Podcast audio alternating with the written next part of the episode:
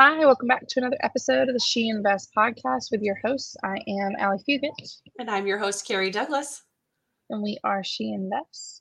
Uh, so today we are going to uh, speak with Carrie about her experience about being on a panel at a conference. Uh, it was the Ignite Your Business conference in Illinois uh, this past week. Uh, so yes, Carrie, fill us in. Like, uh, how did you get the invite? Um, and then we'll kind of dive a little bit into your experience. Yeah, so I happen to know um, the person who uh, was putting on the conference. She owns a um, business coaching business. So she coaches small businesses and entrepreneurs on uh, how to grow their sales. And um, so she had a room full of entrepreneurs and a few salespeople who worked for in corporate environments um, who are just looking to get a boost on on the sales for their business. And then she had a few um, speakers and a few panels as well um, to just highlight a few um, other general business principles. So um, I was asked to speak on a panel about building legacy wealth, and um, there were a few panelists and and conversation about how to build wealth through many different vehicles. There was a conversation about crypto, um, stocks investing, and and then I talked a little bit about real estate investing.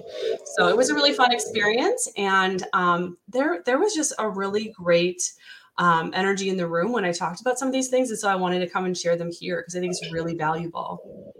Yes, yes, for sure. So so let's talk a little bit about like what did you share with them? Like I guess like what were your highlights that you shared with them about real estate build like legacy wealth building? Yeah. So I think the the first uh, highlight is probably that I I debunked this idea that um, paying taxes is your patriotic duty.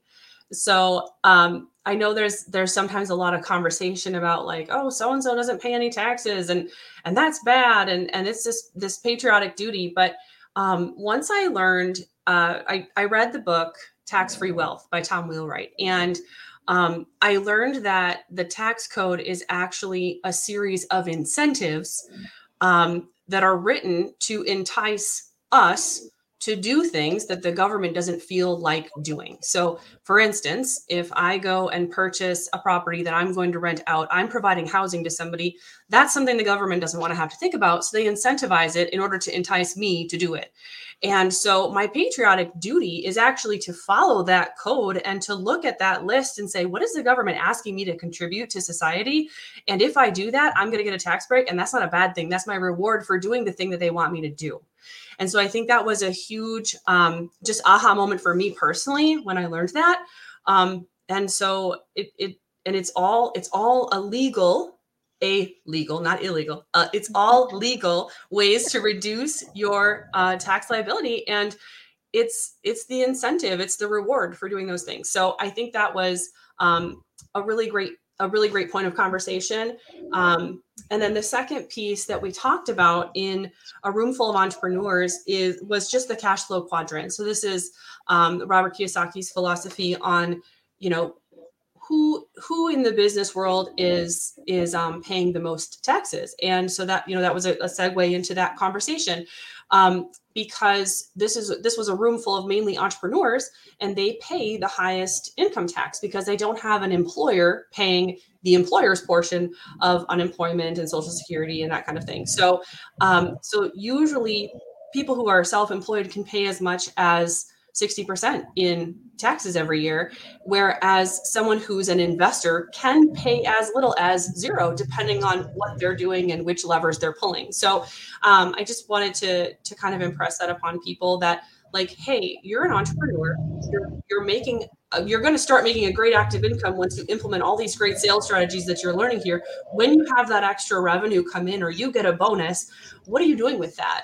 And if you can invest that in something, this could really help you for the long term. Yeah. Absolutely. Instead of like wasting it away on like the 60% right. taxes, right? Right. Uh, for sure. Uh, okay. So, well, what, what did, were there any takeaways that you had like, um, during that was there anything that was brought up that you had not considered on your journey for the real estate wealth building? Um yeah one of the gentlemen was talking he was also talking on real estate um and he was talking about and, and I, I know this to be true but it wasn't something that i brought up it was something he brought up that um, when you invest in real estate it's not about timing the market. It's about the time spent in the market or honestly with any investment truly. Um, but but he really highlighted that and that was like a great caveat to what i was saying because um, right now we're in a, a period of time where prices might still be inflated uh, interest rates are high and so people are like oh is this a good time? Is this not a good time? And um, he reminded us that it, it's always a decent time to buy because you're not looking at trying to hit the market when it's low. This isn't like a buy low sell high type of like quick turn we're talking about long-term buy and hold investments mm-hmm. um, that are going to appreciate over the long term. So even if prices were inflated right now and we saw 2006, 7, 8, 9 happen again tomorrow, in about 10 years, there would be a recovery from that because that's what happened the last time, right? It was it was awful, but it recovered after 10 years. And so if we're talking about something that you're buying today that's going that you're going to hold for 20 years, whatever happens as far as the timing isn't going to have an effect on that long term. The the value of, of the property only matters if you're trying to sell it. And so if the mm-hmm. price go down in two years, but you're not trying to sell, who cares? Right? It's, it's not important, right? Right. Um, I think I, I want to just kind of like pause on that because I think like this is something I tell like my students, I tell my homeowners that I'm working with in our market constantly, like there is never a wrong time to buy. It's like, what are your goals and like what strategies are you using to get you to your goals? And I think that's something that a lot of people don't talk about enough because I don't feel like a lot of people are educated in exactly what you're talking about. Like it, if you have the money and you need to put it into an asset, right? It's like, what is that asset possibly going to do for you in the long run? Not like in the immediate short term, right?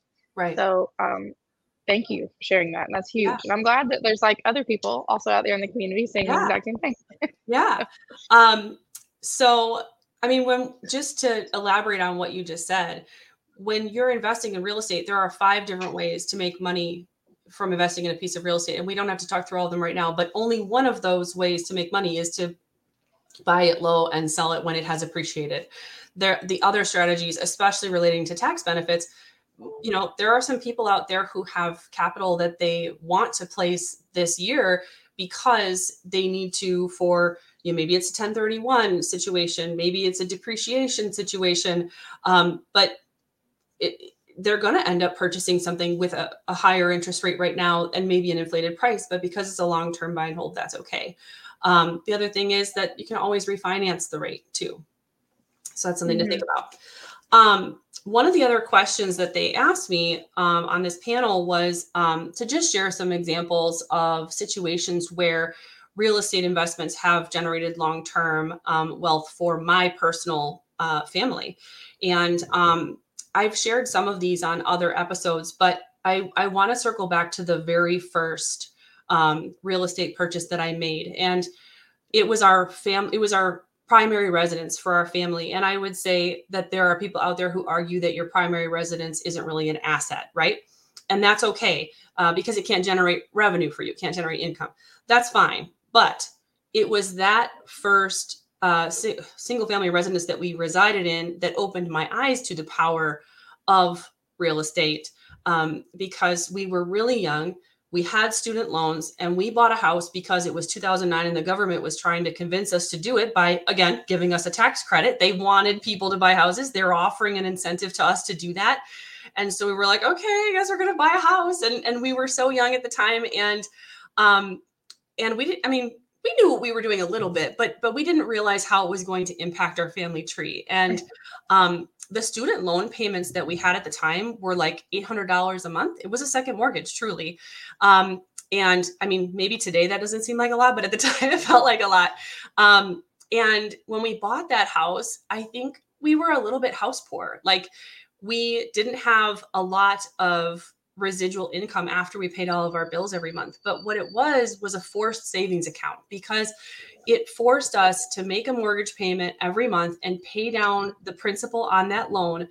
And if I had had like a little more income and I wasn't house poor and I had a little more flex in my budget every month, I probably would have just been going to Starbucks more often, right? Like I probably wouldn't have been saving that because I'm not like the biggest planner or the most self-disciplined about saving. And so it was it was a great way for us to have a forced savings account. And we we took it so seriously in terms of like we we never would want to lose our house right? So we we made that the priority payment. We took care of that first every time every month. And um, so when we were ready to sell that house after having lived in it for nine years we had paid down the principal and and the market had appreciated some not a ton but a little bit and um, we walked away with more than enough money to pay off all of the student loans and then to also put a down payment on the next house. And it was like that was the eye opener for me um, where i started saying to my husband like we need we need to be investing in real estate in other ways too besides just our primary residence. That was kind of the mm-hmm. eye opener I, I love that you brought that up here because I've never actually like thought about that like as a forced saving account way, but essentially like for us it was the exact same thing. Our very first home i mean we got into we we had student loans we were still in college um, and we went through a neighbor what was at the time called a neighborhood stabilization program mm. where the government was giving yes they were giving us a huge tax break but then they were giving us money to put down on the house. So like they were paying our full down payment. They were giving us a lower interest rate like a ton of incentives to buy the home and I have never thought about it, but that's exactly what happened with us too. Because like we we bought the home for like seventy two five, and we ended up selling it for like one hundred and fifty five thousand dollars, like less than five years later. So it was like for the exact same thing. That was like our first transition into having enough money to pay off some loans, having enough money to put a down payment on something. Um, as well as Kyle started another business venture during that time too.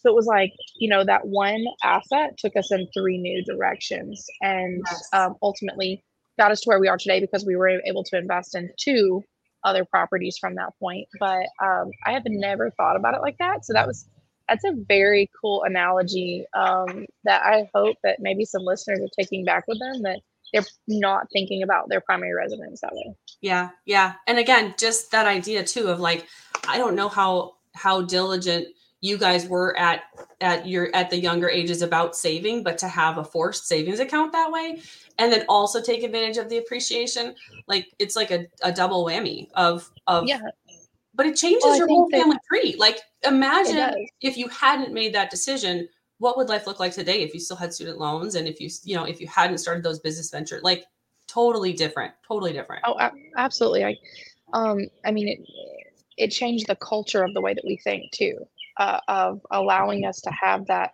And it wasn't even a financial freedom um completely right but it was the in that moment of having that small glimpse of financial freedom to be able to venture out and like reach the next stage of our goals but i think that you know when we were young we, for exactly what you said like it wasn't that we weren't great at saving like we definitely had a savings but it was also the fact that um, we just weren't making enough to mm-hmm. put it back, right? Like we were making just enough to have bought a home and live in it. And then on top of that, add in like a year later that we were having a baby. So it was like, you know, we we were just making ends meet. And we never thought about that as like, oh my gosh, this home is like we've literally been sitting on this pile of cash this whole time. It was just the roof over our heads that yeah. we had made some updates to, you know. Mm-hmm. So that was it. Yeah. Yeah. Um, we talked a little bit too um, on the panel about um, the difference between an equity play and a cash flow play, and I think that gets highlighted in the example that we just used with a with a residence that you're owner occupying, right? Because it might not be technically an asset because it's not generating any cash flow, but there's still advantages to having it, right? Because of the equity over the long term. Um, and so that kind of led into a conversation about 1031 exchange. Um, and I think the other the other thing that I like wanted to debunk for people um, in the room, uh, aside from like the patriotic duty about paying taxes, was just about capital gains tax. Um, there are lots of people who like that's a, like a trigger for them, and they're like, "Oh my gosh, I don't want to have to pay that." And so I asked the question. I was like, "If I offered you a raise of $50,000, would you be like, "No, I don't want it because I'll have to pay taxes on that." Like it's it's okay if you'd want it, right? Even though you have to pay taxes, you'd still want it. So having a capital gain is not a bad thing. Um, and capital gains are taxed at a lower rate than your earned income. So right. I would almost rather see myself have a capital gain than like actively make income in a year. So if we think about the difference between like a piece of real estate that I've been holding for a while and now I go to sell it and I have a capital gain. that's one thing versus a house that I bought and sold in the same year and like flipped it. That's active income. The active income from a flip will be taxed at a higher rate than a capital gain from a property you've held over a longer term. So I thought that was just important to highlight for people. Like, don't let capital gains be a dirty word. Um, but then we did also talk about 1031 exchanges and how if you if you do want to trade one piece of real estate for the next, um, you can avoid the capital gains. Um, but eventually, if if you do cash out, it like don't let that freak you out, right? Right, right. Don't let that hold you back. But I think that it kind of goes back to something that you've you've actually said before. It's the zeros that get people mm. right. Like if they could if they could take off some zeros of like what you know the actual number looks like, then they would probably think differently about it, right? Like twenty five thousand you know, if you take some of those zeros off, like, and you just look at it like a regular number and you broke it down a little bit smaller, um, does it make a difference? And yeah. so, no, um, let's let's like really explain that because I don't know if we've talked about that on here yet. Um, and so what Allie's talking about is when when I'm dealing with some of these larger numbers, like I'm currently working on a four million dollar project. Sometimes people ask me like, "Whoa, that's mind blowing! Like, how do you?" How do you rationalize like such big numbers? And i was like well i just mm-hmm. cover up the last zero. Like so my my mm-hmm. first real estate investment was approximately 400,000 at the purchase price. This is a 4 million dollar project. So anytime i'm having trouble making a decision like oh is this too much to be spending on x?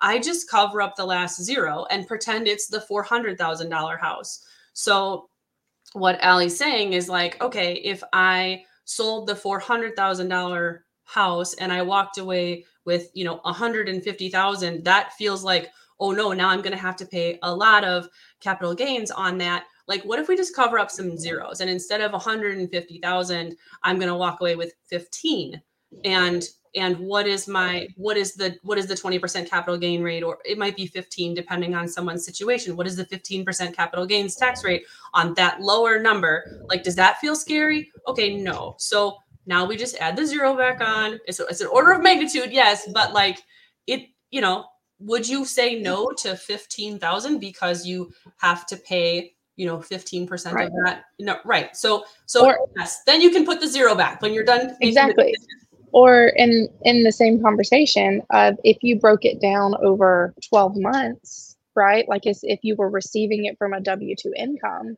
what mm-hmm. does that tax look like that you were paying per month? Is it, i mean it's almost equivalent like or less than what you're actually paying in at something like that versus being invested into an investment property so. Oh that's a really good way to look at it too break it down over 12 months. Yeah if this was income that I was earning and I only had and I got it every month in this amount and I only had to pay 15% income tax, mm-hmm. which is what the capital gains rate might be for someone.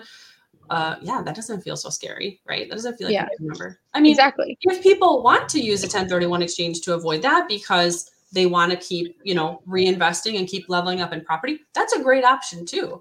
Um, but it like I just didn't want capital gains to be like a dirty word. So right. Yeah. Sure. Well, ta- taxes, taxes are a dirty word too, and they shouldn't be, I right? Know. Like, yeah, you know, taxes, capital gains, like we should just start um, normalizing those words as as positive connotation yeah. versus the negative connotation that they always get. Yeah, yeah. Um, so there's two more things that I want to share.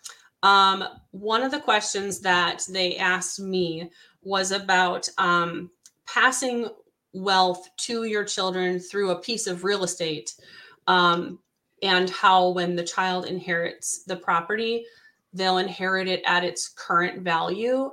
So the term is like they would receive a step up in basis. And what that just means is that um, if I inherit a property today from a parent that's worth 200,000, I can then not have to worry about any of the capital gains that would have taken place because maybe my parent purchased it at 100,000, right? So now I'm off the hook um, for all the gain inside of there and I get to inherit it at its new value.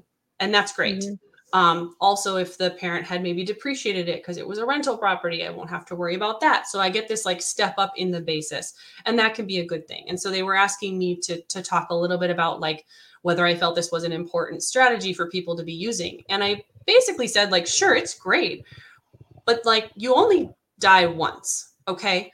Whereas every single year between now and your death, you could be leveraging tax strategies in a similar way because every year that you file, there's an opportunity for you to be leveraging a tax strategy. So this strategy is really only significant if you if it's like the cherry on top of all the other things that you've been doing. So I just basically was explaining like don't over focus on this one thing because there's so many other things that you can be doing. And mm-hmm. um the last thing that I'll share was, I think, the most impactful for the room. Um, and this is something that I've been doing for a few years now. I should have started doing it a lot sooner. So, um, this is like this. If there's anything to take away from this conversation, this is it. Like I told people, write this down right now. Um, if you are a 1099 contractor or a small business owner and you um, own your own business, you can hire your children and pay them with a W 2, and you can actually give them money and it's not going to be taxed because they'll likely be receiving less than they'll like they'll be exempt from tax because they're not receiving enough to have to pay tax. And so you can transfer wealth to your children in that way by hiring them and paying them a W 2. Now, when you do that and they have a W 2, they now have an earned income. And when you have an earned income, even if you don't have to pay tax because you're exempt because it's a small amount, you can put that earned income into a Roth IRA. So it's considered post tax income that you would put into a Roth, and then that money will grow tax free. And so the example is if you have a toddler who maybe like poses in some photos for your marketing. They're a model. Uh, and then maybe you also hire them to do jobs around your house. You have a home office and you have them shred paper and maybe they do some dusting and some other things. You know, keep track of what they would do because it has to be justifiable, right? It has to be an appropriate amount of money. But you start paying them. They have this earned income. They get a W 2 at the end of the year. They put it in a Roth IRA if you start having them contribute $25 a month from the time they're born until the time they turn 18 and then you stop contributing and you just let that grow until retirement age let's say 67 they'll have $2 million in their retirement. And all you did was $25 a month from now until they turned 18 like that is so achievable that is so doable um, and and so I was like, I just made your toddler. I was like, who has who has someone under the age of two? Who has a child under the age of two? I just made your child a millionaire. Like, go do this immediately. Um, if anybody wants a contact for someone who can set this up, I have a person who has this like ready to go on speed dial, and I refer people to her all the time. Um, just reach out because like send me a DM on Instagram. This is so impactful it's so important. And so i like in preparation for this talk i had her go back and like run the numbers on like what it'll be for my kids. I didn't start when they were infants. I wasn't self-employed at the time. I couldn't. But um, i started this when my kids were 8 and 10 and so they'll have some compounding growth between now and the time they turn 18 and then by the time they get to retirement i think they'll be at like one kid will be at like uh, almost a million the other will be at like 1.3 and i was like that's not enough. We're going to step it up. So instead of doing you know what we are we're going to contribute a little bit more every month. Um, but it's just it's crazy. I mean compound interest is like the eighth wonder of the world right? Like why are we yeah. advantage of this? This is a huge way to build wealth for the next generation and they don't i mean all they have to do is shred my documents right? Like right. and they're they're learning to you know participate and they're learning by watching. yeah they're being right? present in in what we're doing as a as a small business and and they're gonna really really be able to benefit from that. So huge. If you're not doing this yeah. do it right now. Do it right now. Oh yeah. Yeah. Um no we've actually talked about doing that and like and off of our um off of the hotel and the management company and like possibly having it go off both ways uh, because it is very uh, beneficial and like we could have multiple accounts for them. But also, I think that it's important for people like us who have children, like young children right now, to also think about the fact that like when our children reach retirement age, there may not be retirement for them to draw from. There's not going to be like a social security. You know what I mean? Like there's a possibility that a lot of that's going to go down just because of the trends that we've seen happening and like the Mhm. decrease of that amount over the past years. So um, I think it's important that if you're not thinking about it, um, even if you're not involved in real estate um, or you haven't gotten to the point where you are, you know, an entrepreneur yet, um, you need to start thinking about ways to like help your children not be in the position that you're possibly going to be in, right? Mhm. Or that your parents were in or your grandparents. So just always do better and and start thinking about that because ultimately that that's what we're supposed to do as parents, right? It's like make sure that they're taken care of and what better way than like making a small contribution monthly towards that. Yeah. And I mean, by the time my kids are retired or retired, 2 million may not be enough. Like that might not, right. who knows what, I mean, inflation, etc. Like that might be, not be enough. Well, Let's But- let's but be honest, a million isn't enough now. I know. I know. You know, like and that's why I was like, we got to step up our contributions. But for someone who has a toddler and starts this now at $25 a month, that's going to be 2 million by the time they retire. If you started with Braden and you started with, you know, 50 or $100 a month or 75, like whatever, you're like, that's going to be even more. So, mhm, um, so that's why I was like, we need to step up our, our contributing. But, um, yes. I mean, it's it's just like again, it's not the timing of the market, it's the time in the market. Like the earlier you start, the more they're going to have at retirement because of compound interest. And so I Mhm. didn't start early enough. Um, to let this be a lesson to everybody else. Like if I could go back and just shake everyone. Yeah, you're gonna have to send me their contact because I think we're fi- we're finally ready to like to to do that. But Yeah. um, it has been a topic of conver- conversation for us because like we we also want them just like you're doing, you know, to introduce them to like to see the lifestyle that we're living and and what we're doing without having to be in that traditional work style yeah. and what better way to what better way to prove to them that, that something like this works than to have a great example like that to consistently have a conversation with them about um, as they grow Yeah. It's funny too. Like every time I drag my kids to the hotel and make them do things, they're like, oh, why? Why do we have to go? We just want to play with our friends.